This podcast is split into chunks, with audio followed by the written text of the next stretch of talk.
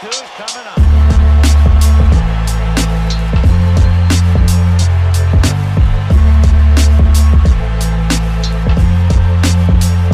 Welcome to the Bat Flip Crazy Podcast with your host, Toby G.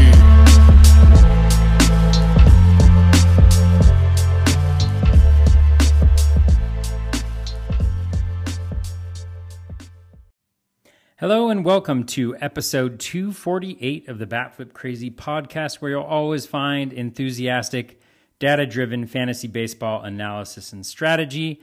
I am your host, Toby.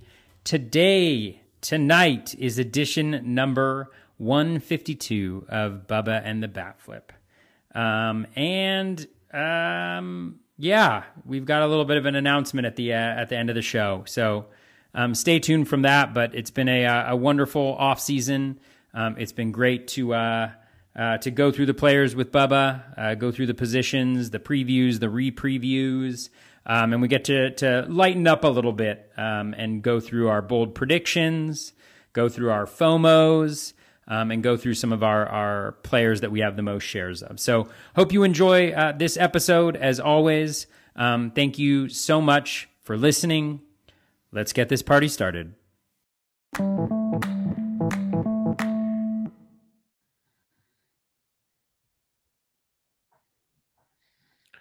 And welcome back, everybody, to another episode of Bub on the Bat Flip, episode 152. As you know, we have finished our previews. We finished our reviews. We finished drafting. It's that wild. When you listen to this, if you're not watching live, you probably got real baseball in the background. Like it's happening, meaningful baseball, uh, unlike what other people don't like. So it's gonna be a lot of fun. It's been a fun preseason. It's been a fun draft season. We're gonna talk about that and so much more on this episode uh, as we wrap up draft season. You can find myself on Twitter at BDentrek and my coast, as always, on Twitter at BatFlipCrazy. Toby G, how we doing, my friend? Doing well, Bubba. Um, I was fortunate to be able to go to Vegas this uh, this past weekend. Had a great time. It was good to see everybody. Um, good to do drafts. I did four out of my five big drafts there. I had one OC last night, um, and after that, I'm I'm I'm all all finished. I've been whittling down my leagues over the years. I think You I did good like too. You stayed committed to that this year. You did very good with that. I did. I did. I'm, I'm a little proud of myself. I mean, it still seems like I have a lot because I have seven fab leagues, but um, one's TGFBI, one's BARF, and then I've got, you know, the three auctions, a main and an OC. But I think it was two years ago when I probably had my worst year too. I can't remember how many. I think I had like 14 or something like that. Um, fab drafts and that just was not an enjoyable experience so last year i whittled it down a little bit more this year i removed two drafts from what i did last year um, so slowly but surely kind of getting it down being able to focus a little bit more um, you know which is which is which is nice and and all kind of part of the plan so um, i'm excited i'm excited for the season to start it's wild that it's tomorrow you know It, it is wild for sure. Like I wrapped up my OCs earlier today on Wednesday. So my draft season's done. 23 NFBC leagues, but only six fab. That was nice my, my whole my whole thing was when I started drafting, I wanted to do like have one slow draft going at all times just to keep my mind fresh on what's going on. I was doing like fifty dollar NFBC fifties. I wasn't breaking the bank. I just wanted to slow grow it to continue watch like getting ready for it. So come the the the heart of draft season, I was ready to roll. So yeah, it's fun. It's it's a shame because we love drafting, but this is what we do it for to play baseball and watch it and make it work. It's a ton of work. And you guys know what Toby like he puts in the hours on this, like the Saturday night specials and all that good stuff. Um, it's it's impressive. It's a grind. That's why he's successful. And you know, you get the Steve Weimers of the world, and these guys tell how and he's obviously in the same chat as Toby with uh Rob and the robot. So uh and I think he's slacking that one too. I can't remember. Um, he he he's, Like an uh, he's an honorary honorary member? member. Honorary He's an honorary member. He, by virtue of sharing a team with me, yeah. There you go. But yeah, it's like these guys put in ridiculous hours. So it's uh it shows in the work. And um yeah, it'll be fun to see how this year goes. Really, really, really looking forward to it. Um, so on this episode, we do our our final episode before the season's always player shares and some other goodies. So we'll talk about a few players that we have rostered in many of our leagues, uh, bold predictions, a few of those each, and some FOMO players because that's the fun of this, Toby. We do all the research, we do all the work, we talk about the players, we do the drafts. You look back and you go, I have none of this player, or just like very, very, very little of this player. and I know I liked this player. I know I talked about this player. Or it's just those little things, and so uh, we'll t- we'll mention a few of those as well. So let's get into player shares. We'll talk about a handful of these. Toby, I'll let you go first. You can pick it like you, like you said before the show. It's a good idea. Just kind of mix and match. Pick who you want that you have high amounts of shares of. So I'll let you have the floor. Who is the first player you'd like to discuss on your player shares? Yeah, player I have in six leagues, which is uh, I guess sixty six point seven percent of my leagues. I also did two DCs this year, um, and a guy I have on four of my five big leagues is, and you're going to be sad about this, uh, Dodgers relief pitcher Brusdar Graterol. Um, he is my spec of the year. Um, I think things are lining up. I think the Dodgers they've either articulated or inferred that Evan Phillips will be kind of the high leverage guy, the guy that they want to have um, in in critical situations. I think Dave Roberts in his post mortem from last year um, kind of alluded to the fact that they should have brought him in earlier in some of some of those deciding games, and so I think they want to have him as the guy that comes in to face the heart of the lineup. So I think he may get some saves. But the other options that have been bandied about are Brusdar Graterol and Daniel Hudson. Now Hudson doesn't isn't going to be back until late April.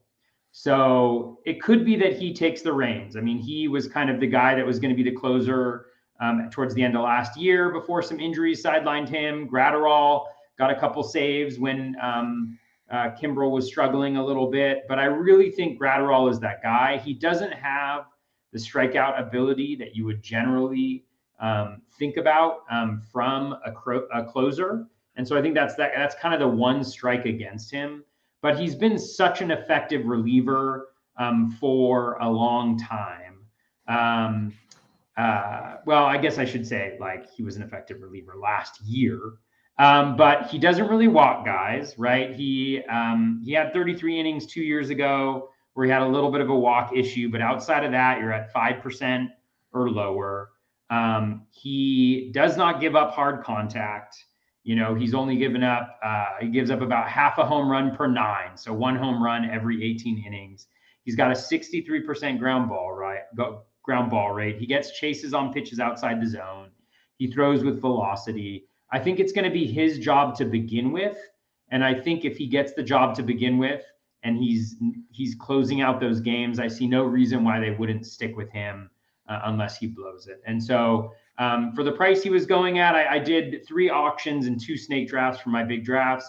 For the auctions, I got him for two to three dollars um, in auctions, which was a risk I was willing to take. Um, in the main, I think I drafted him around round 19, right around 20, so fairly late. I mean, still a little early for a spec, but um, being the closer for the Dodgers is one of the best jobs in baseball, um, at least for closers. And so I'm kind of banking on that as as a potential, you know, relatively high risk just in terms of him not being viable if he's not getting saves, but also really high reward. So Graterol is a guy I'm excited to have on on six of my teams, but uh, most importantly, four of my five really big big leagues. I like that a lot, especially uh, the two to three dollars in an auction, like end game. Might not even have been an end game, but two to three dollars is pretty outstanding. I looked; I have him in only two leagues. I know I was. I don't, I don't know if it was because he became more popular as draft season went on, because those were my early like 50s. I was targeting him late in those where you could literally get them for almost free in those drafts before the buzz really got going. Like I think people still was thinking, you know, maybe Kinley will come back or maybe this or that, and none of it happened. But uh, yeah, I, like the Brusdar call quite a bit. I think he's very, very talented. Uh, for me, this is a guy that might not like woo about a lot of people, but for a catcher too, I'm over the moon for Jonah Heim. And I, I didn't realize I had so many shares of him. It was just one of those like if I wasn't going catcher catcher early, yeah, I, I was always getting one of the top guys. We talked about that, at least top guys like top eight or nine guys. But then um, I went and, and, I was always good with waiting on Jonah Heim, and I got him in eight of my 23 leagues, so 44.4 percent of my leagues have Jonah Heim in them, and it's a it's a a good and a bad. Like he hit 16 home runs last year. He only hit 227. Uh, I like to compare him to a poor man's Cal Raleigh, is the way I say it, because um, Raleigh could probably hit about you know 10 to 15 more home runs, but uh, I think Jonah Heimack has a better batting average. We saw him actually hit for average in the minors, uh, so we'll see how comfortable he gets here in the big leagues. 19.3% uh, K rate, 9.1% walk rate is pretty darn solid for a 27 year old catcher.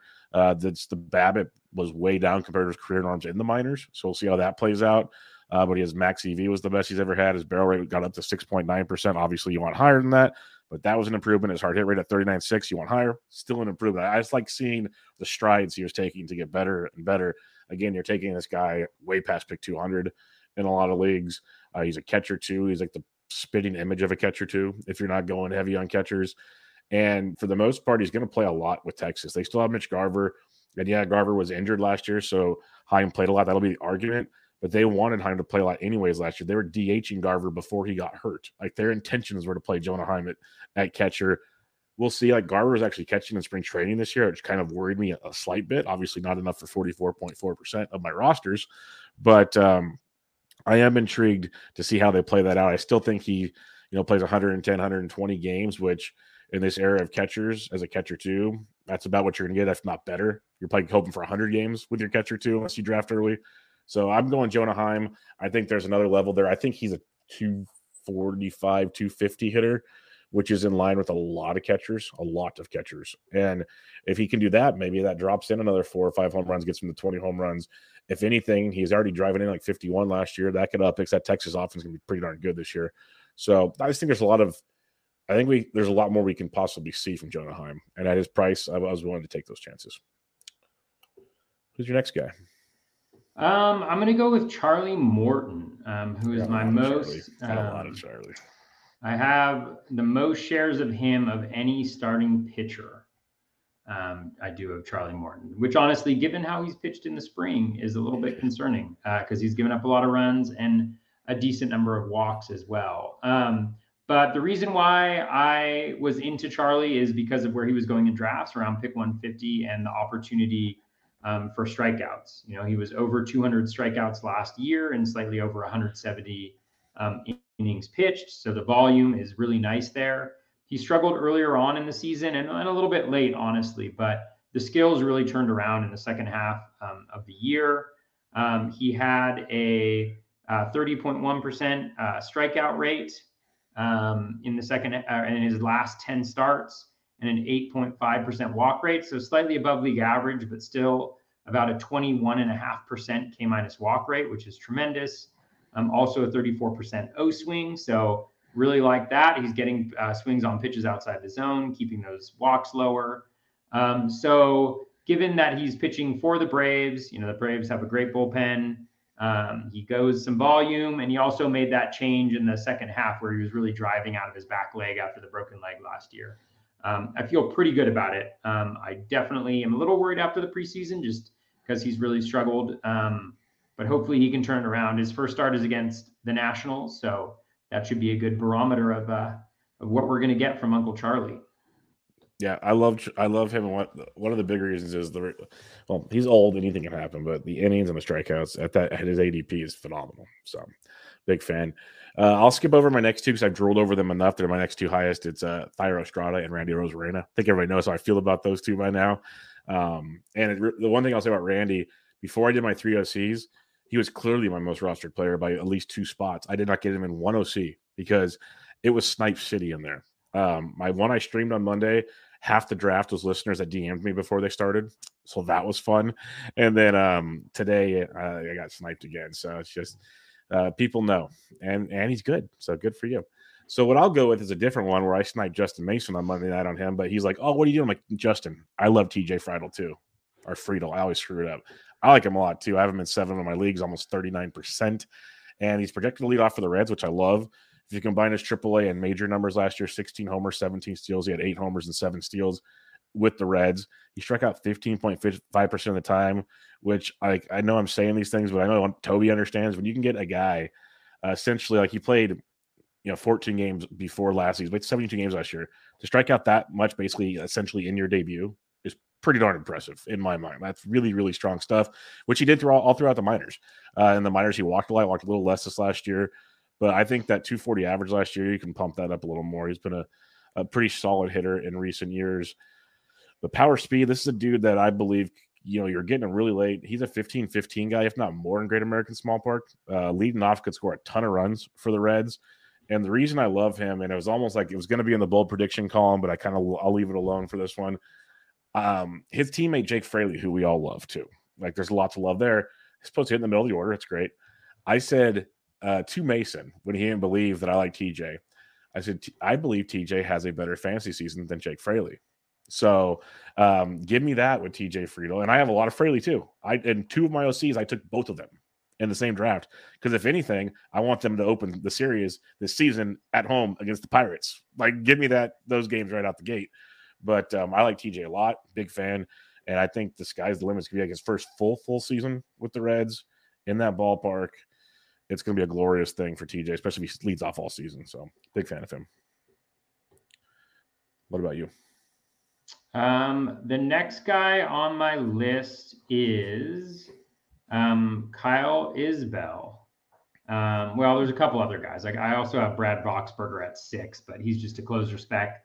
Uh, and Yoan Moncada, who um, is just going so far down in drafts, and um, you know, I think he can he can put together a good season if he if he can stay healthy, which is a big question mark. But Kyle Isbel is kind of my pick, kind of late round target that I was going after in a lot of um, uh, a lot of my drafts.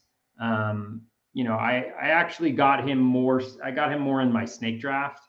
I think I, I got him in the main. Um, and the reason why I like Isbel is, you know, he's the starting, um, Think, center fielder uh, for the Royals. Um, he may be platoon, which is a little bit of a, you know, a little bit of a question mark for him. But when you look at the projections, you know, in uh, the BAT X has him in 410 plate appearances with nine home runs, 16 steals. Um, so you're looking at like 13 and a half home runs and um, closer to 24 steals, you know, from a guy that you're getting really late. And I love the underlying metrics. The plate discipline is pretty good. The contact rate is better than league average. Um, he had a really low um, home run per fly ball rate. You know, he doesn't hit a ton of barrels at around 5% uh, last year, nine barrels. Um, but I do think you know he's worked. Uh, my understanding is he's worked on his launch angle, his launch angle a little bit. Um, so he's hitting the ball in the, more, the air more. He had a really nice slug in uh, spring training. Um, I don't put a lot of stock into spring training, but I do look at things like um, uh, air outs to ground outs um, ratio. So essentially looking at kind of launch angle type stuff. Jeff Zimmerman did some research about that being actually something that um, is is can be sticky um, moving from the preseason. So he's a guy that I like. I think he's going to get uh, everyday playing time if he plays well. He's going to steal a lot of bases in that lineup. Um, and he's got a solid all-around approach. And so I think uh, Kyle Isbel is, is somebody that I'm happy to have on on five of my nine teams. That's that's a fun one for sure, especially with the the situation there in KC. So I, I, I can see that being quite interesting. Uh, for me, this is an, another one. Like I went, like I when I tweeted out my picture of my shares, I did hashtag on brand because if you guys listen to anything I do, I pretty much love these guys. So I'll mention this one, Josh Naylor in seven leagues as well. I won't go deep, so I've talked about him a lot, but where he's going in drafts, like he's almost like the forgotten man at first base, where we'll let you talk about more about first base later for something, but he was just so far down in ADP. Like I don't know the number off the top of my head, but you know, to me, he's almost equivalent to, to, Josh Bell, if not maybe better potentially. Like, and he's going away after his teammate Josh Bell. There's just a crew of them. And what I love about Naylor is I think a full season with him, which or he does it in 122 games last year, projections him at 130. You're getting 20 plus homers, which is great. Uh, he mashes right handed pitch. He stole six bags last year. Like Bell and those guys don't steal at all. A lot of those guys that go around him. So you're getting a little bit of steals from your first late, late first baseman. And he provides a decent average, 256. It's not great, but in this era of baseball, that's that's solid. Solid batting average. Good plate skills, great power for a guy going that late in the draft. I'll say great power for him. And I just think he's a much better player than he than he goes uh, undrafted. So I have him in a ton. I've met either at corner infield or utility even on a ton of my teams. He's just littered throughout my rosters because they've said they're going to do their best to get him and Bell in the lineup as much as possible. So I know some people are concerned that's why he was falling. I can see that aspect of it. They're worried about playing time. I'm taking the chance, is what it comes down to. I think he's going to play, as, unless it's a week with a ton of lefties. Yeah, you might be in trouble. But like I said, he's my corner infielder, my utility. I'd better have another option at that point in time. So I love Josh Naylor, big Naylor fan. Yeah, me too. I have Naylor on five of my nine teams as well. He was actually next up on my list too. So, yeah. um, and I'll talk about him a little bit later. Um, Jean Segura, is the next one on my list. You know, um, I didn't love second base this year, um, but I was totally fine waiting until later in the draft. Um, I love I loved uh, Segura. Um, you know, batting average, double digit homers. Although Miami Park could be a little bit challenge pose a little bit of a challenge there. And then the steals. I mean, last year he had 13 steals in 387 plate appearances. Um, so really was aggressive on the base path last year. Um, he's going to be hitting sixth for the Marlins, which isn't like the best thing in the world, but not the worst. It's actually a really nice stolen base position. Maybe he'll drive in a little bit, a few more runs, um, get maybe get a little bit more um, uh, uh, of a green light um, on the bases, and with the bases with steals um, getting a little bit easier this year. I, I, I like um, the possibility of him stealing 15 to 20 bases this year, which is really nice. Um, and I had him as a as a pretty good bargain um, throughout drafts, and somebody I have on on a number of teams. I think I have him on three of my four biggest teams. Actually, yeah. four out of five. Four out of five of my biggest teams. That's real nice. I like that quite a bit. Um, I'm gonna because we're kind of jumping around because like I don't want to talk about William Contreras and Brayan Bello because again on brand on those ones, especially Contreras. So I'll do kind of something similar to your Graterol. Um, this player I drafted on six teams, so 33.3%, a third of my teams basically got Jose Alvarado. And what I did with Alvarado for multiple things, and if you watch a lot of smart people tweeting about it, if you just look like Stuff Plus or you look at uh, xPFIP or whatever it is Alex uh, Chamberlain uses, or just all these metrics that kind of basically say how good a pitcher really is outside of his main numbers. Alvarado, especially in the reliever department, ranks very, very high. And I've always been a fan of Alvarado. When he struggled a lot recently, um, it was the control. He was walking guys. When he's not walking dudes, he's filthy. He's striking guys out. He's creating weak contact. Um, the reason I grabbed him, and one thing I'll, I'll just open into this one in my fab leagues, my last like three to four rounds. Not every time. I did a lot of just late late relievers because this week kind of I want to maximize as many innings as possible on this short week. So I'll throw that caveat out there right out the gate. Um, I the other thing is with Alvarado, it's a mix of closers in Philly, and I think Seranthony's the guy for now. I'm not saying he's not. There's no reason why Alvarado can't be like the Andres Munoz of Philadelphia and get a ton of innings and still walk away with like 10 saves.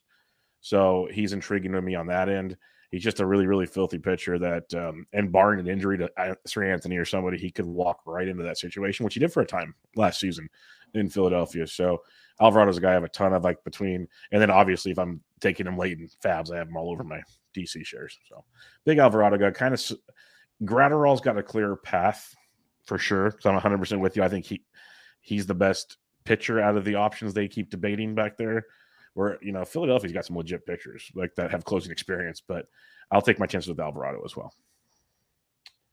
Uh, who do you got next?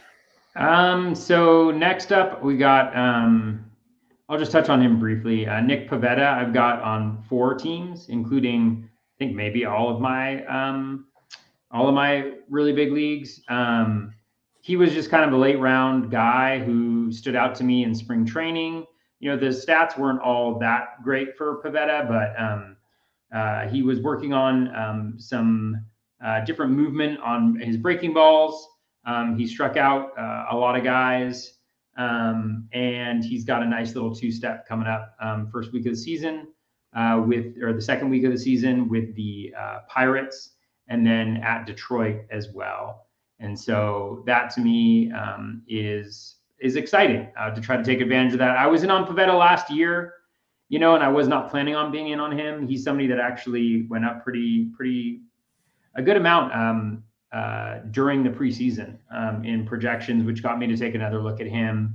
And just given the need for volume, you know, in a lot of leagues, I think he can definitely um, provide that. He pitched almost 180 innings last year, struck out almost 180 guys.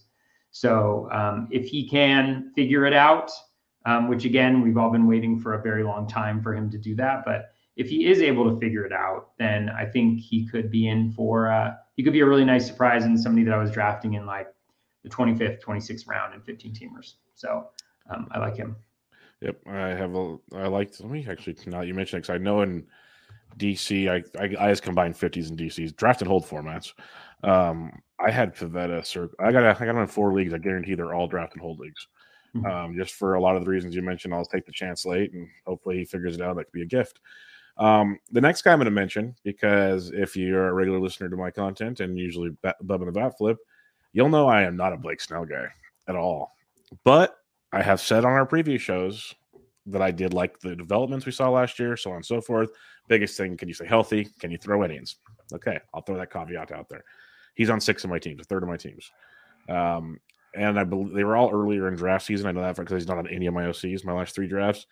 Um, not that not that I didn't want him, just the way the drafts fell. But what I like about what I'm seeing from Blake Snell is on the season, you know, 3 3 ERA, 3 2 1 XFIP. That's great. 128 innings, 24, 24 starts. You, that's actually not bad for Snell if he can somehow sneak a few more. But 171 Ks and 128 innings pitched. That's an electric factory. 32% K rate, 22.4% K to walk. The walks are still a bit of an issue.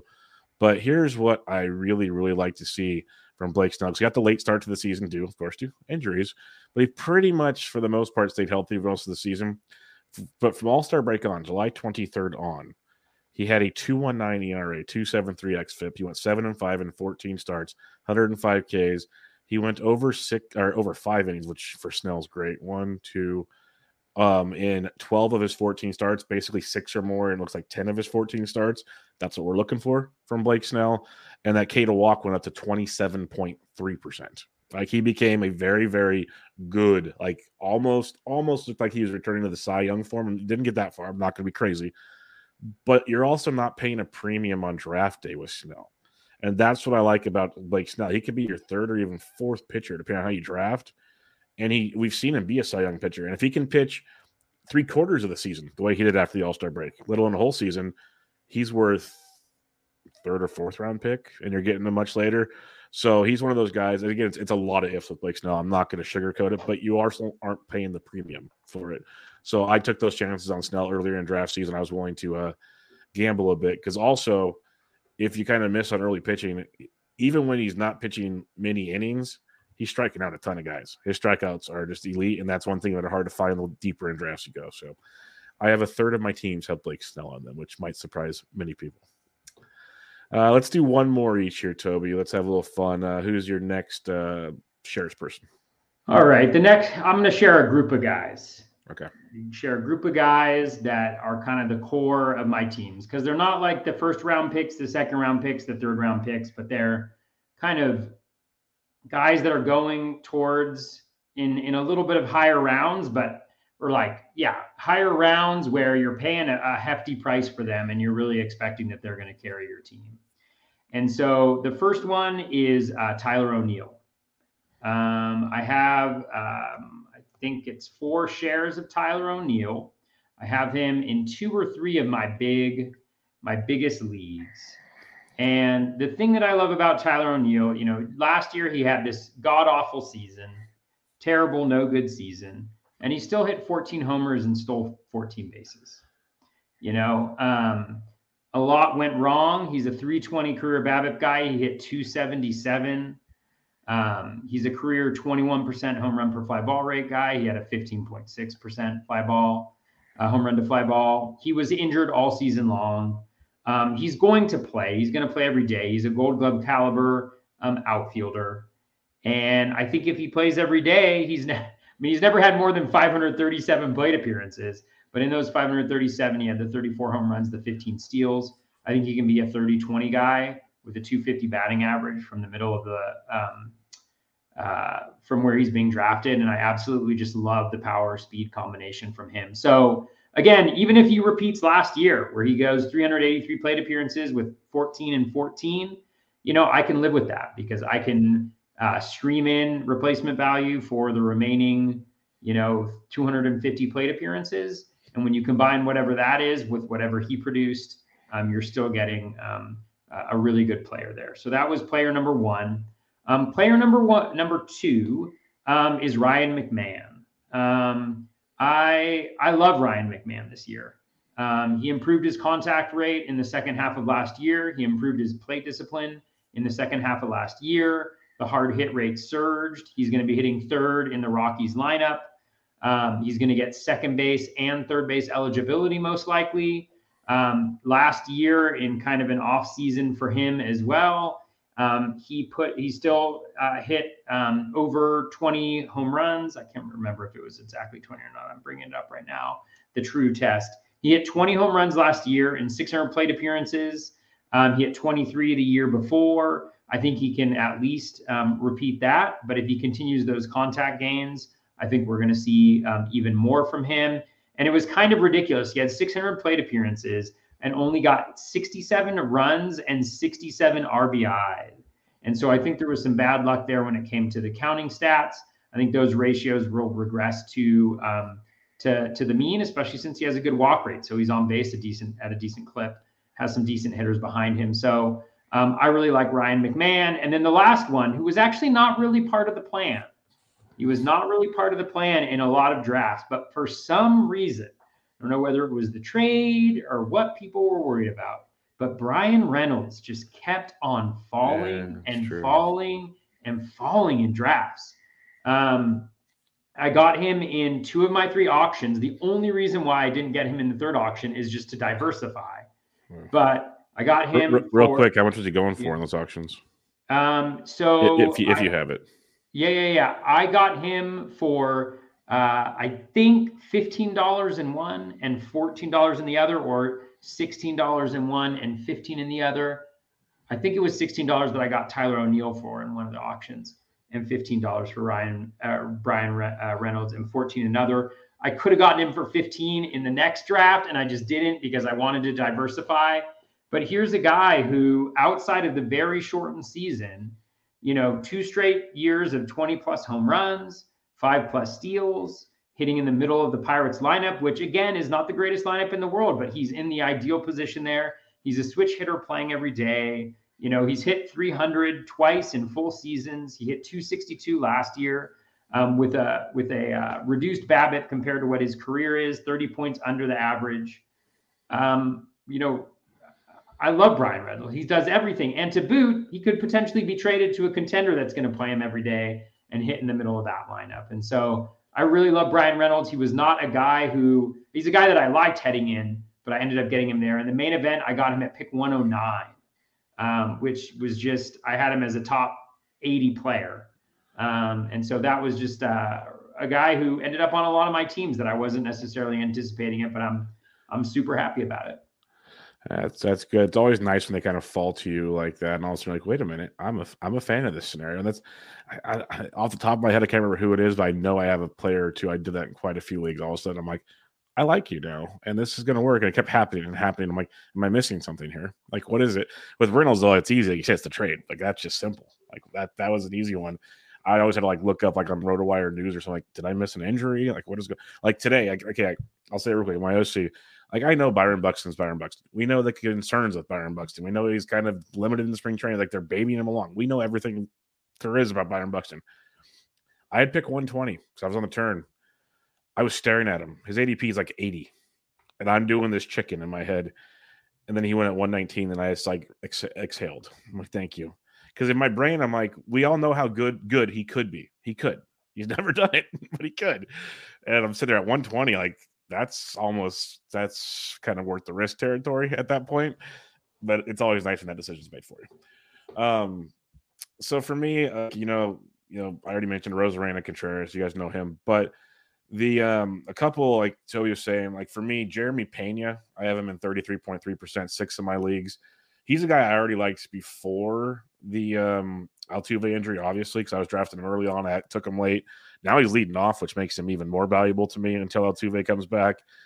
But he'll hit for a decent average. I think his pop's legit because it's built for that ballpark. As bad analysis as that is, but it's true. We've seen it with these guys. It just there's no real explanation. It works for these dudes. Plus, he's got more power than you think, so it'll travel.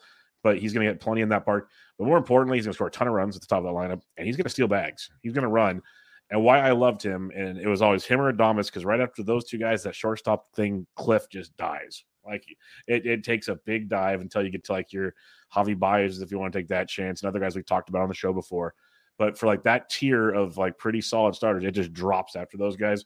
So I was always going for Adames or Pena. Somehow I ended up with a little more Pena than, Adames, even though I'd, I'd, rather have Adames. Again, when you talk for a living on these things, it feels like everyone knows who you want. So um, I have a lot of Pena for those reasons. Uh, Nick Gordon, I have in five of my leagues, 27.8%. I liked him before, again, all the twins injuries, but now like there's a clear path to playing time for Nick Gordon, which is beautiful to see between second base, outfield. He should play a ton. We've talked about him on this show a lot last year, how the power is starting to develop. There's like a lot of good things. Uh, barrels per home runs way off. Like there's a lot to like potentially about Nick Gordon. So he's another one I like. And then I'll name one more just for fun. I'll do this for you, Toby. It's only in four of my leagues, so 22.2%. But I'm gonna throw it out there. I have a lot of guys at four, it looks like. Wow. Um, and a lot of it's early round guys. This one's a first round guy. This one's for you, Toby. I have Gerrit Cole. He's my number one ace pitcher. It's only in four leagues, but you know how hard it is to get Cole because you have to be at the back end basically to make it work. And I felt like I was like seven or above in like every draft. So I'm getting Kyle Tuckers and stuff like that. So it's trickier. But if I had to pick an ace, I was picking Gerrit Cole uh, as four times because I wasn't taking him in any DCs. It's all pretty much in fab format. So that's for you. I got some Gerrit Cole action out there. Yeah, well, I, I wish I had more Cole. I tried. I tried to get more Cole, but um, I only ended up getting him in one of my big leagues. So Oh, no. he went to pick before me in my main, and then he went for. Yeah, I got him for forty dollars in one. I got Matty Moe beat me to him for thirty eight in another auction, and I didn't go above because I didn't want to overstock Cole, but I only ended up getting him in one. And then uh, Sean Johnson got me to thirty nine, and I wasn't going to go to forty Yeah. for a second draft in a row on Cole. So I may regret that because I feel like a big season is coming in, but um, what Um, can you do? You were 10th in your main, right? 10th, 8th, Uh, 10th 12th. 12th? 12th. Oh, and he went in 11? Yeah, he went in 11. Yeah.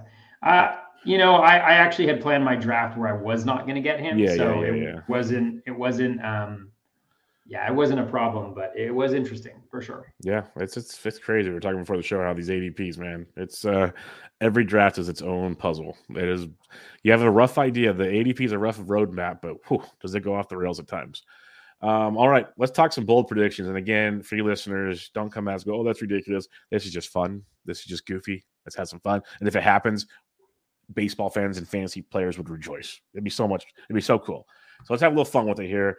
Toby, we're gonna do three bold predictions each. Toby, what is your first bold prediction? All right. My first bold prediction is that Miguel Vargas will be the best fantasy baseball rookie in all of baseball this year. Um, and this is a bold prediction because Corbin Carroll is going in the top 45, at least in the mains. Um, recently, Jordan Walker is pushing into the 100s. And honestly, I don't understand. I mean, I understand the Carroll thing. I don't necessarily understand the Jordan Walker thing. Obviously, like, you know, I think Julio excelled last year. Julio has had a very different level of success than Jordan Walker um, previous to him making the big leagues. If you look at the projections, so if I actually take 600 plate appearances for each player, Miguel Vargas, Miguel Vargas was one of the few players that I actually adjusted his playing time up because it's clear that he's the starting second baseman. You know, he's playing every day. So I bumped it up to 550, which made him like player 120, 130. If you give each player project 600 plate appearances using the projections, you know, you just using the projections, which are not foolproof, obviously, but just using the projections.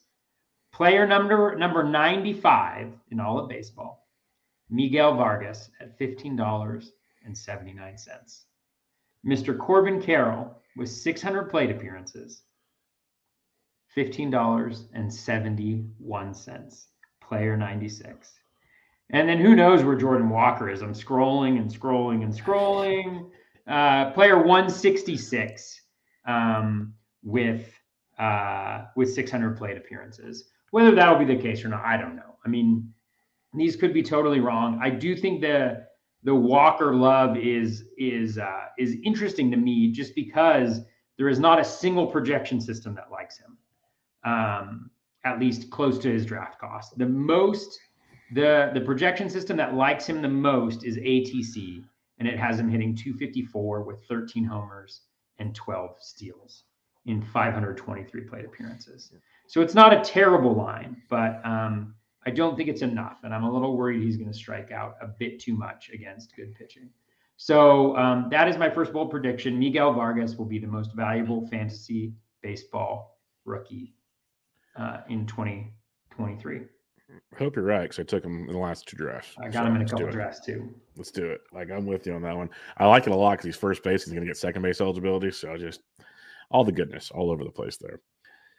My first bullet prediction. This is another on-brand move, and I got sniped so many times in the last couple weeks on this player. So man, I I love you. I love you, listeners. At the same time, sometimes I'm very angry with you.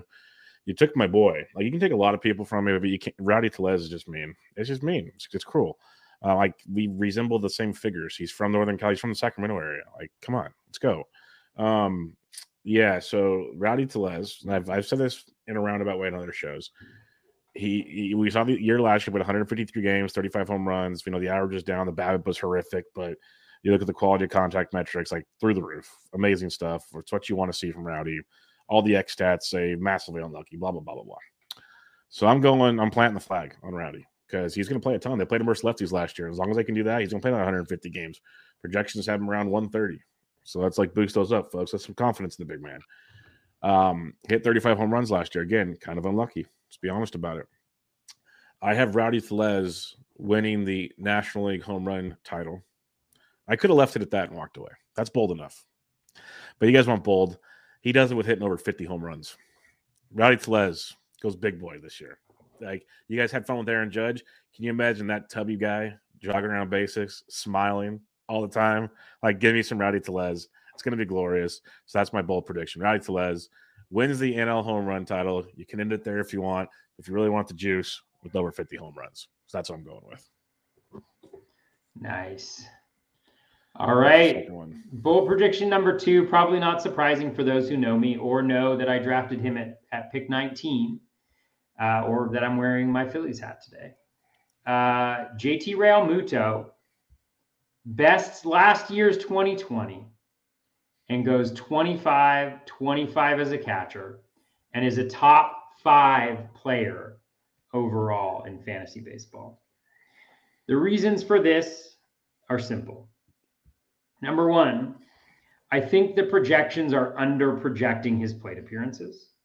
He's at about 550 pretty consistently through um, uh, through all the projection systems. But I think, you know, one thing that I haven't heard a lot of people talk about, and I could just be making it up, is that with Rhys Hoskins being out for the year, it opens up additional plate appearances for JTR down the stretch. And he used to play first base from time to time too. He Like, used to play first base. It's been done before. Interesting. Yeah. So maybe he plays first base against lefties, right? In the first half of the season. Maybe in the second half of the season, when Bryce Harper comes back and he's at UTEL, you know, he's hitting uh, first base against those lefties. So I bumped up his projection to 500, 5, 585. He's still under the 25 25 mark. This has to be a bold prediction. But last year, JTR hit 22 home runs on 44 barrels, which is a 50% home run to barrel rate. You bump that up to the league average of about 58%, you're looking at 25 home runs. And then from a steals perspective, and I want to give a shout out to uh, good friend James Anderson, Smart Fantasy Baseball Mind and Baseball Mind in general. Um, he was, we were talking in Vegas, and he was highlighting how good of a base stealer is JTR is. So I went and looked at it, and lo and behold, JTR has close to an 82% success rate in the major leagues with the old steal, the stolen base rules. I think with the new uh, stolen base rules, the bigger bags, the limit on pickoffs, him being just a super smart baseball player, um, I think we see him get uh, hit 25 uh, steals. And he goes 25 25 with a really good batting average at the catcher position in the heart of a Phillies lineup that, while not as good, is still a good lineup and will be really good in the second half. So, I'm really happy to have JTR on three of my five big teams. Yep, that's uh, understandable and expected on this show, and it's ironic because we kind of filled our. St- I, I didn't fill out the sheet on time, and I have it on on the side. And my second bold prediction is one of my guys as well, so it's it's only fitting. And I do this because I've heard so much. Oh, he's got no power. The power's not legit. Blah blah blah blah blah. Thairo Estrada hit 14 home runs last year, stole 21 bags. Uh, projections also don't have him playing nearly enough games. The dude really is going to play, I think, almost every game, barring an injury. Like they got him playing all over the diamond. They've got him, uh, I think, versus lefties, he hits towards the top of the order, especially with Slater hurt. Towards righty, versus righties, he hits like sixth. Like he's going to be everywhere in that lineup. So my bold prediction: stolen base part might not be that bold because he had 21 steals last year, but hey, I I could up it if you feel like it. He goes 20 25 this year. He hits 20 home runs. I think that's the bold part, of course, because the 14 last year people said was a fluke. Because yeah, his, his barrel rate's not great. I get it. But what I point out with him is his max EV. He proves he can hit the ball hard when he needs to hit the ball hard. And we saw in the minor leagues in Triple A. I'm the reason I found out about Estrada a few years ago, besides being a giant prospect, was on rates and barrels when Eno and um, DVR would do like their minor league player of the week. There was one time where Thairo came up. I, I can't remember if he was still the Yankees. I think he's with the Giants by then. And um, the, the Statcast numbers from AAA, they were off the charts for Thairo Estrada.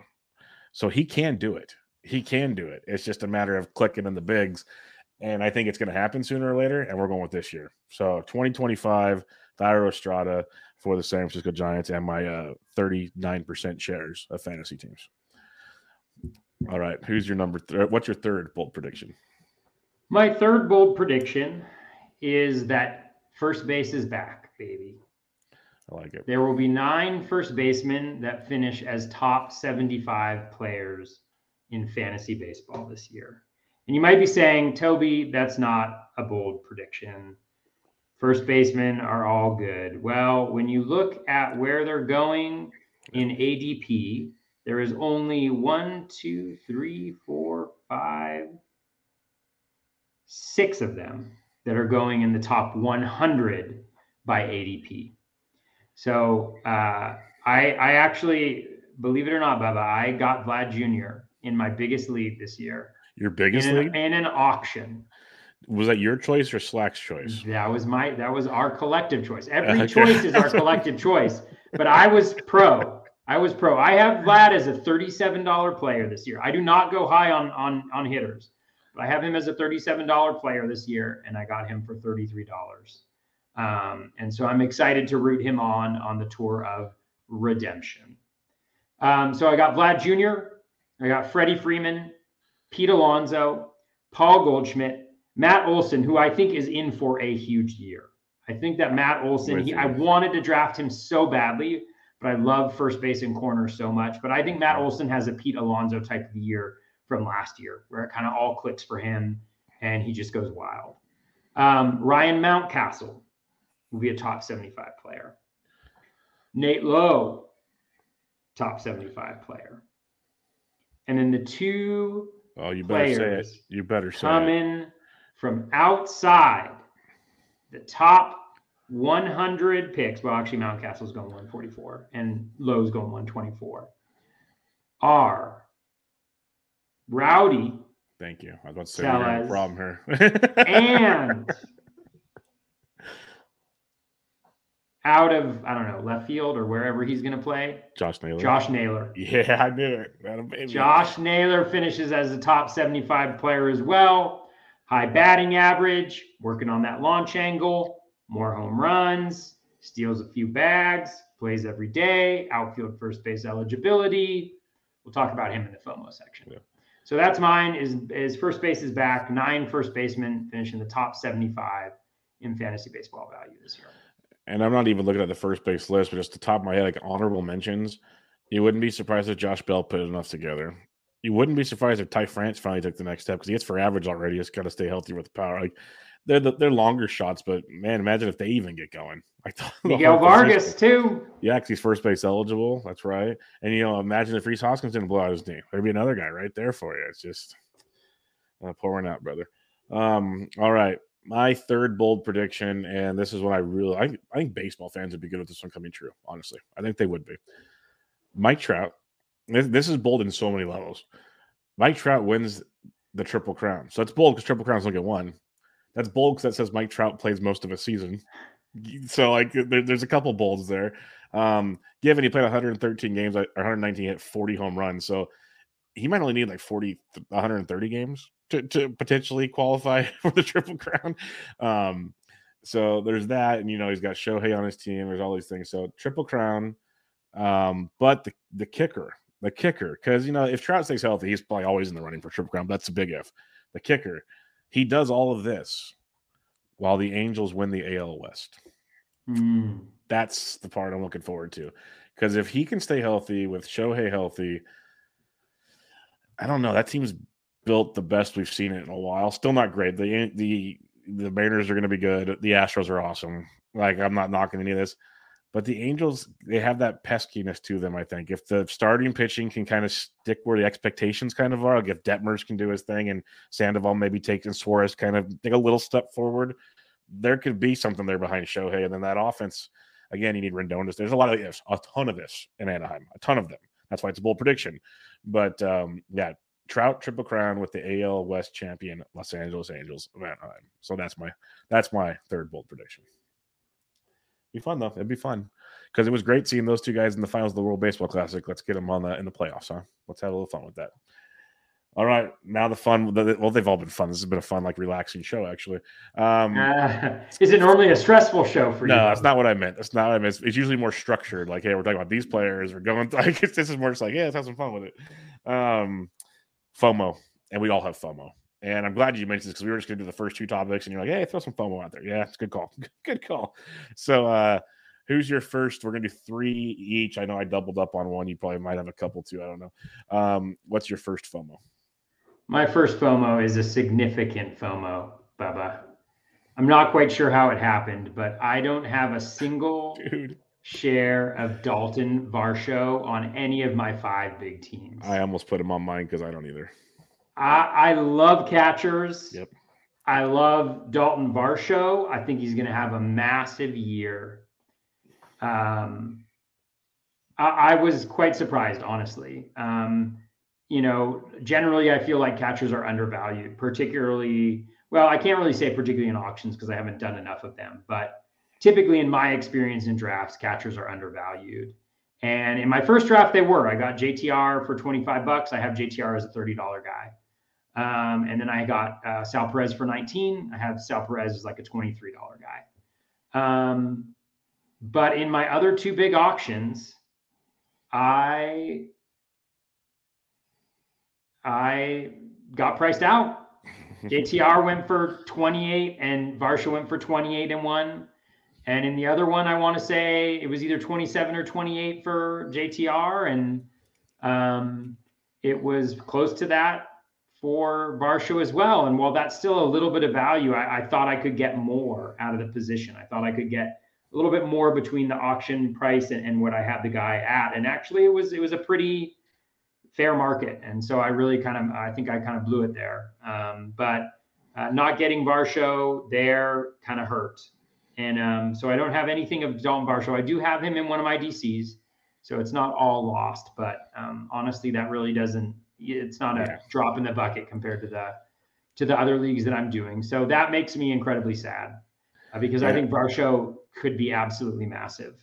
I'm with you, and I have no Varsho, and I was already bummed about that as I was. And then today, Rob Silver tweets out like, you know, I haven't projected for this, which would be like the best fantasy season for a catcher ever. But like, I'm just saying, like, Rob, I, you're a smart guy. I like you. I, I, do. I have nothing bad to say, but can you not tweet this right now? It's like that's like just not cool. Could you like save that for so like so bookmark it and then tweet it out when he does it? At least by then I can you know see it type thing. But yeah, that that one stung a little bit. So my my first FOMO, and it's a double tap, and it's really ironic because it goes in line with your first baseball prediction, and that's why I kind of put these two together. Because honestly, Freddie Freeman I have here, and I could have put Goldie too, but I have Freeman because I don't have any Freeman. Because usually I was taking like the Tuckers of the world, or I was taking almost a pitcher back there. Um, it just never. It was the way drafts worked. It never worked out. Like, I'd be waiting for him around two, and he'd go like right before me or something. I think he's in for a phenomenally. Like the power comes back. I think he's great. That's a simple one. People have talked about that. But what I put with him was Matt Olson. That's why it was funny when you mentioned him. I'm with you 100%. I can't remember who I was talking to the other day. Uh, I think it was in person actually, too. Um, I think he's in for a gigantic season, like a tremendous season. I don't think the average is ever going to come back to what we saw a few years ago because that's just not who he is. But I could see like 260, which would be awesome. I think it's the 45 ish home runs he hits. I think he's just going to tear the cover off the baseball. I know spring, we're not supposed to get too excited about, but it looked effortless in spring. There like wasn't a challenge in spring. It was just every time you turned your head, oh, there's another Mike, Matt Olson home run. Like he's just as locked in as you've ever seen. And I think with that lineup, that ballpark, there's I'm gonna regret not having much Matt Olson. Like that stings. But the thing is, like you kind of pointed out with the depth of first base, it was like I was cool if I'm gonna wait on a position, waiting on first base. But now we're gonna find out. We've talked so much about take stats, not positions. We're gonna see if I should have took stats, not positions in this scenario. Because I was taking a lot of Pete Alonso, where I could have waited around and probably taken Matt Olson. That's going to be mm-hmm. one I'm going to sit with the entire season and kind of been like, should I just gotten another outfielder or got like my SP1, get a Woodruff, get a Nola, something right there, maybe take a chance on DeGrom if I'm feeling really weird, something like that, and then come and get Olson the next round. That's where it's going to be a a battle all season in my brain. So yeah, FOMO. I'll say Matt Olson. I'll get rid of Freddie. Matt Olson's my FOMO. Well, you mentioned Freddie Freeman. I actually have him t- on two of my five big teams. There you go. I think he's to get a batting average like that. It's so beautiful, man. Like it's. It's I know you talk about it a lot. Ryan actually talks about it a lot. It's such an maybe just everyone kind of knows it, doesn't talk about it. It seems like it's a very like underappreciated thing that Freddie Freeman does, and that's why like when you explain, that's why he gets drafted so high. Like he's every single season, it's like two ninety or higher, usually over three hundred. That's what he does, like clockwork. he, he is such a unique profile because he does that and he also steals 10 bases you Yeah. know and he's got a little bit of pop he gets on base a ton i just really wanted him this year i felt like he was a great start and believe it or not in my main event i went hitter hitter to start off with I'm so proud. i did not draft draft uh, i went freddie freeman jtr and then i hit gausman uh, bieber and ray in my next three picks That's the beauty Right. of the pitching pool this year, though. Like you can do it, and I remember when I we we first started doing our previews, and you're like, ah, I still don't know. I don't know. I'm gonna look at it, but I'm like, you just look at the depth of pitchers after like the top like elite three or four. It's a pool of a lot of similarities. You can pick what you want. You want more strikeouts. You want this, but a lot of similarities in this pool, and it's a huge pool this year. And I think he did pretty well getting the three, four, five. My wife just made a cameo on the on the pod. It's only fitting. It's only fitting. that. Took 152 episodes. yeah, yeah, yeah. Took 152 episodes. Um, Okay, who's your next FOMO? Um, my next FOMO is Spencer Strider. I like Spencer Strider, not as much as some people. I really liked him. Um, and I got zero shares in all my leagues, I think. I don't think I got Strider in a single place. Is that right? That must be right. I think it has to be right. Um, and that's painful, honestly. Um, yeah, that sucks. I really like him. He was pretty much my SP2 by the end of draft season. It took me a little bit to get there, but it was mostly because I wanted to see spring training and see how he was doing. Yeah. You know, he was great. Um, but yeah, I didn't. I don't. I don't have a single share of Spencer Strider, and that is a uh, that's a mistake. So. Yeah, I'm with you. Oh no, I have one Spencer Strider. I have one Spencer Strider on a go. DC, but still. Yeah, uh, not what you wanted. Oh no, I have him in TGFBI. Okay. There you go. There you go. Um, my second FOMO, and this is more of like I still believe in the concerns, but I'm starting to buy more into the risk reward factor of Oneil Cruz. I, the batting average is terrifying. I get it, but the talent level, the potential for power and speed that he brings to the table at a position we've talked about gets kind of dropped off at a certain point, and you're not paying a premium premium for him the more like I went through drafts, and then he started going where I, people were taking him ahead of me, anyways. Even if I tried to circle him, but earlier in draft season, I could have got some shares of him probably, and that's one of those I think eh, similar to um, you know I just rooting and watching players. You want to see them have fun. I'm gonna eh, like Matt Olson. I, like if if Oneil Cruz has a big year, it's gonna sting. It's gonna sting a lot because I let my bias see of a guy that has a horrible plate discipline, which he does. He does, but it, it, it improved a little. That's me just probably trying to convince myself but um, the talent level is legit, and that might be one. Like unlike Wander Franco, who I'm still a believer in, like pr- he has, he's got to prove it because he's shown no signs of it to me. Um, I think he's a better real life player than fantasy player. Oneil Cruz, I think, is probably a better fantasy player than real life player. Is the way I see it, and that's where that's the kind of guy I should be taking chances on in drafts. And that's kind of a I got too hesitant, too cautious, and that's uh, FOMO for me is Oneil Cruz. Yeah. Yeah, I think third? he's going to Yeah. be great. I think he's going to be really good. Yeah.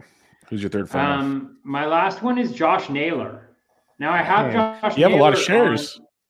I have a lot of shares. I have him on five. I have him on five teams overall. I have him only on two of my two of my big leagues, and they were both the snake draft ones. I did not get him in a single auction, which are typically my biggest leagues. Um, and I messed up. I just messed it up. And there's nothing more to say about it. I love Josh Naylor. He was going for five or six dollars in the auctions. And I just played the cards wrong. And that's sad. Yeah, no, I, I get you there. Um, my last one is man, it's a similar name to the last one too, in a roundabout way. Tyler O'Neill. You mentioned him earlier. Um, this one's gonna sting because I don't have any shares of Tyler O'Neill. I looked up zero shares of Tyler O'Neill, and I was trying for him in every OC. I, I had him circled. I was willing to push him up. It didn't matter. People were pushing him up as well.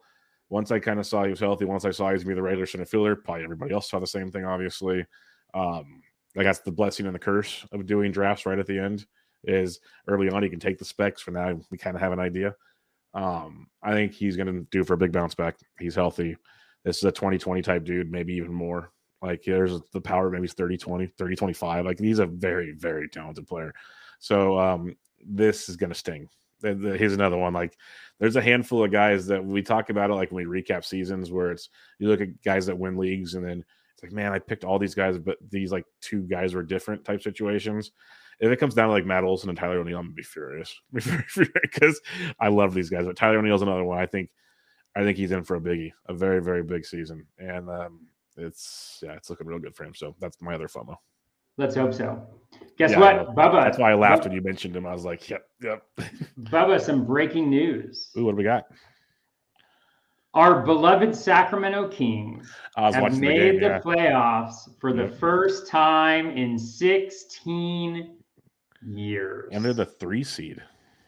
Light the beam, baby. Light Light, the beam. beam. I loved when you were Light saying that with uh, beam. Jen on the RotoWire show. Light the beams. He's a Warriors Light fan. Light the beam, baby. Yeah, that's beautiful. Like they've got me watching games again because I, I miss going to watch them play. And this team's fun, young, fun team.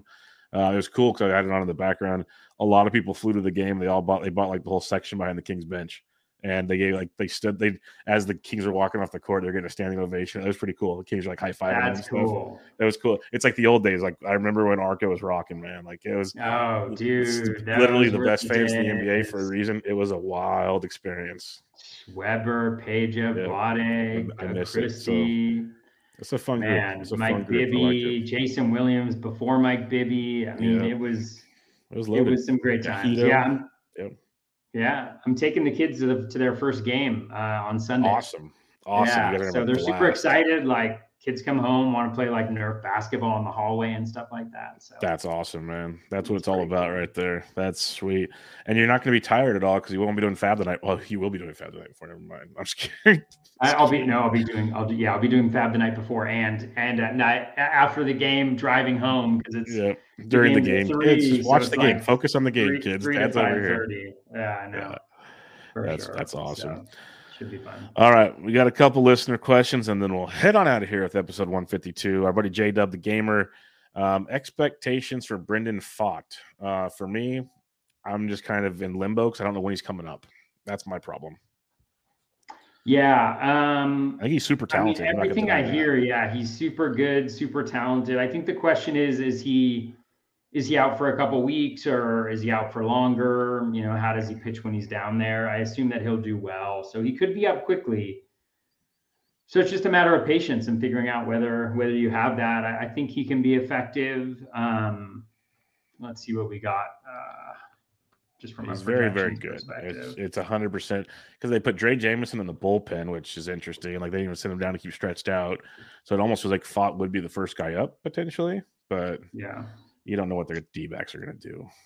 Totally. The projections seem to like him. I mean, as far as projections go, high three ZRA, one two whip, about a strikeout per inning, which which is about as good as good as they get for rookies. So you know, um, if you have him, uh, I guess you're holding on to him or um, seeing how things play out. If you if he's on the waiver wire, you know, you can shell out a little bit to pick him up this week, see what happens. But um, yeah, it'll be it'll be interesting. It'll be an interesting early storyline to see whether they're just holding him out a couple games or, or I mean a couple weeks or or uh, it's something bigger than that.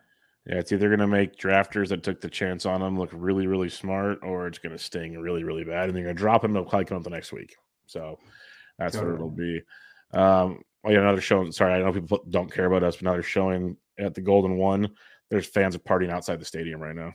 Yeah, yeah, it's, it's, it's wild. Time. It's like the old days, man. It's wild. It um, is. Our buddy MS at SMMS seventy nine. My bold take would be the Nationals aren't a total doormat this year. Feels like they have a funky mix of misfit toys that might get sixty wins. Yeah, it could be. Could be. It's going to be interesting. I, I, feel like 60 wins is a doormat team. I think that's the it only a, that's the only problem. That's uh, 60 and 102, which still is not, not good very good. I think they're pretty god awful. I mean, yeah, they're, they're going to be bad. Uh, and they'll probably the, trade this, who they'll trade whoever has a pulse too. That's the worst part.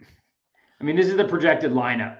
Lee uh, Lane Thomas, who I like a lot. I like Lane Thomas a lot. Uh, Dominic Smith hitting second. Joey Meneses hitting third.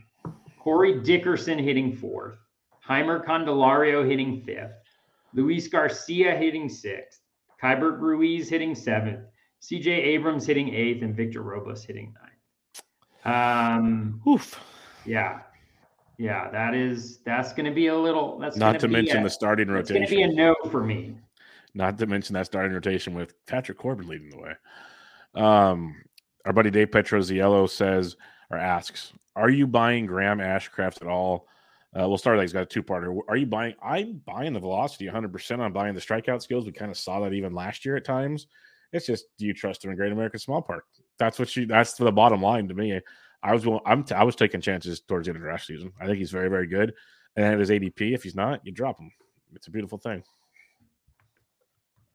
Yeah, I agree. I mean, I think there are some things that I do pay attention to, and strikeout strikeouts and walks is one of them, and he's about as good as you could you could possibly hope for. Um, you know, for for this. Uh, yeah, I mean, what was he? He was sixth in the MLB in strikeouts at 25, and he coupled that with two walks for a .87 WHIP and a seven in over 17 and a third innings with a 2.60 ERA. Um, that's pretty phenomenal. Um, so you can't get much better. And like you said, Bubba, going where he's going. You know, the thing that you all that I'm always try to be mindful of is, you know, who what is the opponent quality? And there's a metric that Baseball Reference has called uh, op qual, which is essentially opponent quality that they have in spring training. So he was at 7.4 for opponent quality, which is between double A and triple A. So the average hitter he was facing was between double A and triple A. And I, I think that's why it's so challenging to believe in some of these mat- metrics, right? And to make huge shifts in value because of them. I do think what Ashcraft did deserves that, but that's why I have such a hard time with hitters that do really well. Like it's really hard. I'm not really focused on like the production per se, but some of the changes like they don't even do ground ball rate in um, in in uh, spring training, so it's like ground out to air out ratio essentially. Um, so you know, those are the types of things and velocity bumps that I'm paying attention to, which is why I like some guys like Nick Pivetta. Um, but yeah, I don't I don't see a reason why not to. His other question, if you like velocity bumps, I got one for you. He says, "At um, what about Reid Detmers and Clarke Schmidt? Can they come close to matching the expectations with all the helium they have gotten?" I like them both. I took Schmidt today. Actually, I didn't have to pay extra for him either. It's going at his normal ADP, which is nice. But mm-hmm. um, and he's got that Giants matchup in week one. It's worth every draft pick right there. Um, I like them both. The, the helium on Detmers is insane. But uh, what do you think on those two guys? Yeah, um, Detmers, you know, he hadn't thrown in front of Statcast. He did the last two times, and there was that velo bump, and and I believe in velo bumps. I'm hoping, not well, you know, it's it's mean to say. I'm hoping he doesn't do as well, but um, you know, I don't have any shares of him. I was not willing to um, pay the draft cost for him either in auctions or in um, uh, in snake drafts. So Yeah, so I didn't I didn't get him. Um, Clarke Schmidt, I might have one in a in a DC, I think, before the the price inflated. Um, you know, I like Clarke Schmidt. I think the cutter looked really, really good. He looked good in spring. I don't know how the results were, but uh, I may basically focus on velocity and then whiffs and CSW during during spring, and he was doing really well on all of those metrics. So um, I like him. I mean, I'm sure Detmers will be fine. You know, um, I think the walks will be interesting uh, to see what he's able to do in that front. And um, yeah, the, the Angels don't have like a huge history of great pitchers outside of Ohtani. So um, we'll see how they do. Yeah, it's interesting. The development with Detmers from just last season coming back from the minors, the slider usage to this offseason, now with the velocity, he's got the developments looked great. Yeah, let's just see how it works, you know, the whole way through. So I'm with you. I was buying in. The new price is getting a little tougher to buy in and Schmidt, I'm with you as well. So it's fun. We'll see what happens. Dusty Wagner threw a shout out to keep up the good work. He likes what we're doing. Wants to get me in Vegas next year. That's the plan. I've been planning on going last two years. Something always comes up. The goal is to get there and hang out with you guys. It really is. Next year's the, the, year. Next year. That's the, the plan. Year. It is meant to be. It is meant to be. I would like to go. And you know, Taylor Swift is there. I missed it. What a bummer. But I know um, I love Taylor Swift. Yeah, it's a little T sizzle. Um, but uh, we'll wrap it up there. Episode 152 in the bags. Any final thoughts before we head into the regular season, Mister Toby G?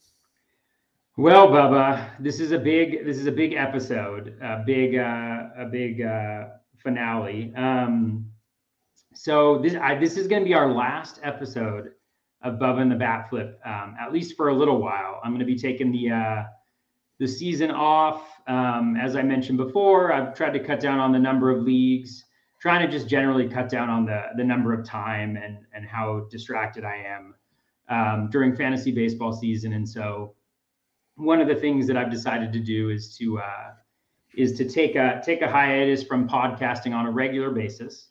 I will be happy to come on uh, uh, with you whenever you need it, um, but uh, you will not be getting uh, Bubba and the Bat Flip on a weekly basis during the season this year, which is which is both sad. Uh, well, it's sad, but it's also um, something like I I felt like I had to do this year. So. Um, yeah, I'm gonna miss uh, I'm gonna miss potting with you uh, every Monday, Tuesday night. Um, honestly, like I've I've stuck with the podcast for as long as I did because I've I've just enjoyed hanging out with you. So um, yeah, I appreciate appreciate uh, you. I appreciate everybody uh, who has listened over the years. Um, it's been uh, it's been a it's been a great ride, and who knows what the future holds, but um, you know, uh, it's it's been really great. So I appreciate it. I appreciate you, and uh, yeah, I'll miss it. Yeah, it's a, it's a bummer, but it's one like I've told Toby off set many times that I support a million percent. He's a great dad, needs to go do that stuff, and uh, like he kind of mentioned, I've told him flat out, you just text me when you want to come on. The, the, the mic is open. So even if I have a guest booked, I'll tell the book the booked guest we got to bump you a week or something. Like Toby gets the spot back for Monday or Tuesday anytime he wants it. So it has been a privilege. I get to call you friend, not just co-host. Um, it's been awesome seeing you in person many times. It is awesome talking to you. It makes potting easier when you get along with the person, then you know the person and all those things. It's like a, a, a little there's a rhythm to it, and it makes it good. So uh, I'm happy for you being able to just kind of step back and do your thing because you do have two awesome little guys that I know they keep doing more and more things. Like you mentioned the Kings game this week. Like they're getting bigger. They want to go do things. You got to go have some fun, not worry about talking to me about Fab for a couple hours a night or something. Like there's a lot going on. So it's been awesome. I know the fans love you. The fans will be excited when you jump on from time to time, but uh, 100% understandable. Mike's always available. You know, you got my number. We'll be in touch for sure. I'm not worried about that. So uh, it's been a privilege, and uh, like I said, more importantly, your friend, not just co-host. So I appreciate you very much, my friend. For sure, and and Bubba, I appreciate you listening to me talk so damn much over all these years. I mean, geez, it takes a special kind of patience to listen to me uh, rattle through all those uh, all those metrics and uh, go off on tangents here and there. So. Uh, it's it's yeah. it's made me I don't know if better player is the right word, but better analyst because I, I know you'll remember, and maybe if listeners have been with us from the beginning, 152 episodes, folks. It's been a while. Uh, if they're from the beginning, I and I still make fun of now. I was a caveman. I you talk Savant. I've I used to have to text Toby like, how do I even like find the spray charts on Savant? Like I'd be doing all kinds of things. Uh, he mentioned metrics. I'd have to like write down so I could look them up later because I had no clue what he's saying. And I'm still nowhere near Toby, but I can at least hold a conversation. I'm like in the realm of like, hey, I know what these things mean somewhat. Like I have an idea. Um, so it's uh, you've taught me a lot. Let's put it that way. To uh, that's why I always liked our combination. It's like I'm just like this simple guy that you know has does more like feel when it comes to fantasy baseball, and you're you're you're you're the stats guy. I'm just kind of the mouth, and it's a good combo that people loved. They loved, and it will be back once in a while. So don't think it's not over. It's just kind of a break from time to time. So that's the beauty of it all. And um, sure. yeah, it's gonna be great. Um, wish you well. I look forward to chatting with you off the mic and uh, have some fun. And you know, tell your wife her, her appearance on 152 was great. It took her I know 152 that weeks. was like, uh, yeah. I was looking at I was looking at a different page and I came back to our StreamYard. I'm like, oh hey, someone's back there. Totally. We- But- I, I think she showed up on maybe one or two early ones, but uh, okay, so I'm usually not looking at our screen, so I, I, I don't know. I know. Well, on. I think I think there's been a couple times I used to record inside the house instead of Oh, inside yeah, the yeah, office, yeah, and she would come in, or my kids would come in like at night or whatever. yeah. Um, but yeah, you your gave kids a few you- times. Yeah. Yeah, you gave me you gave me my first shot. The first time I was ever on a podcast Yeah. was you invited me to on a podcast. I wonder which bu- bench with Bubba that is. We should figure that out. But I'll you invited me on a podcast, and you've done that for so many different people. You know, like giving them that opportunity. They're up, up and coming. Like when you're first starting out, like you just want to be able to share your ideas and talk baseball with people, and you giving folks that opportunity and and giving them a, a an opportunity to kind of um, share their perspective and kind of their unique talents that they bring to to the equation. So kudos to you. Uh, kudos to you for that as well. And I know you'll keep doing that um, and keep producing great content. The first pitch, I look forward to listening to your voice every morning. You know, on the drive to work, it's going to be great. The response to that's been shocking. I've only done two episodes, but my goodness, that was that was a a shocking one. So that's gonna be a fun season too. Yeah, there's just a lot. I love doing this. So it's like when certain I won't say yes to everything, even though it seems like I do. Trust me.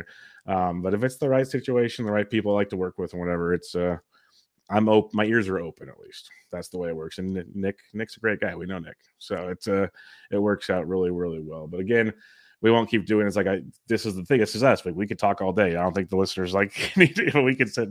This is Oh, they like, love to hear this sappy stuff. yeah. They, Well, hey, they tuned in to get emotional tonight. Hey, what, right? what I'll say what I'll say is once we started talking about this, our listeners that are live have gone up and they haven't left. Usually by now they're off the air. So you know sometimes they want to realize we actually are human beings. It's it's not just you know reading a computer screen.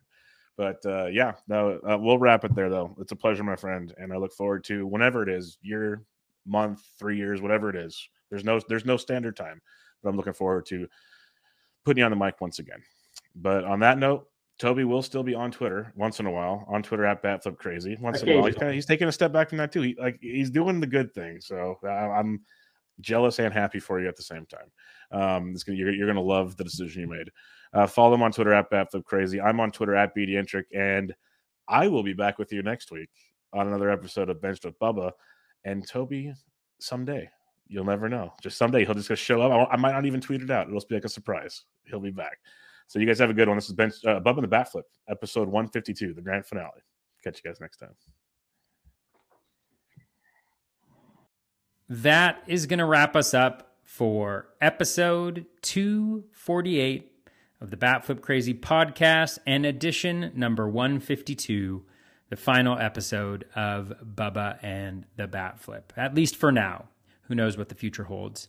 Um, just want to thank all of you so much uh, for listening over the what has now become many years. I think I started the podcast in in uh, in 2018.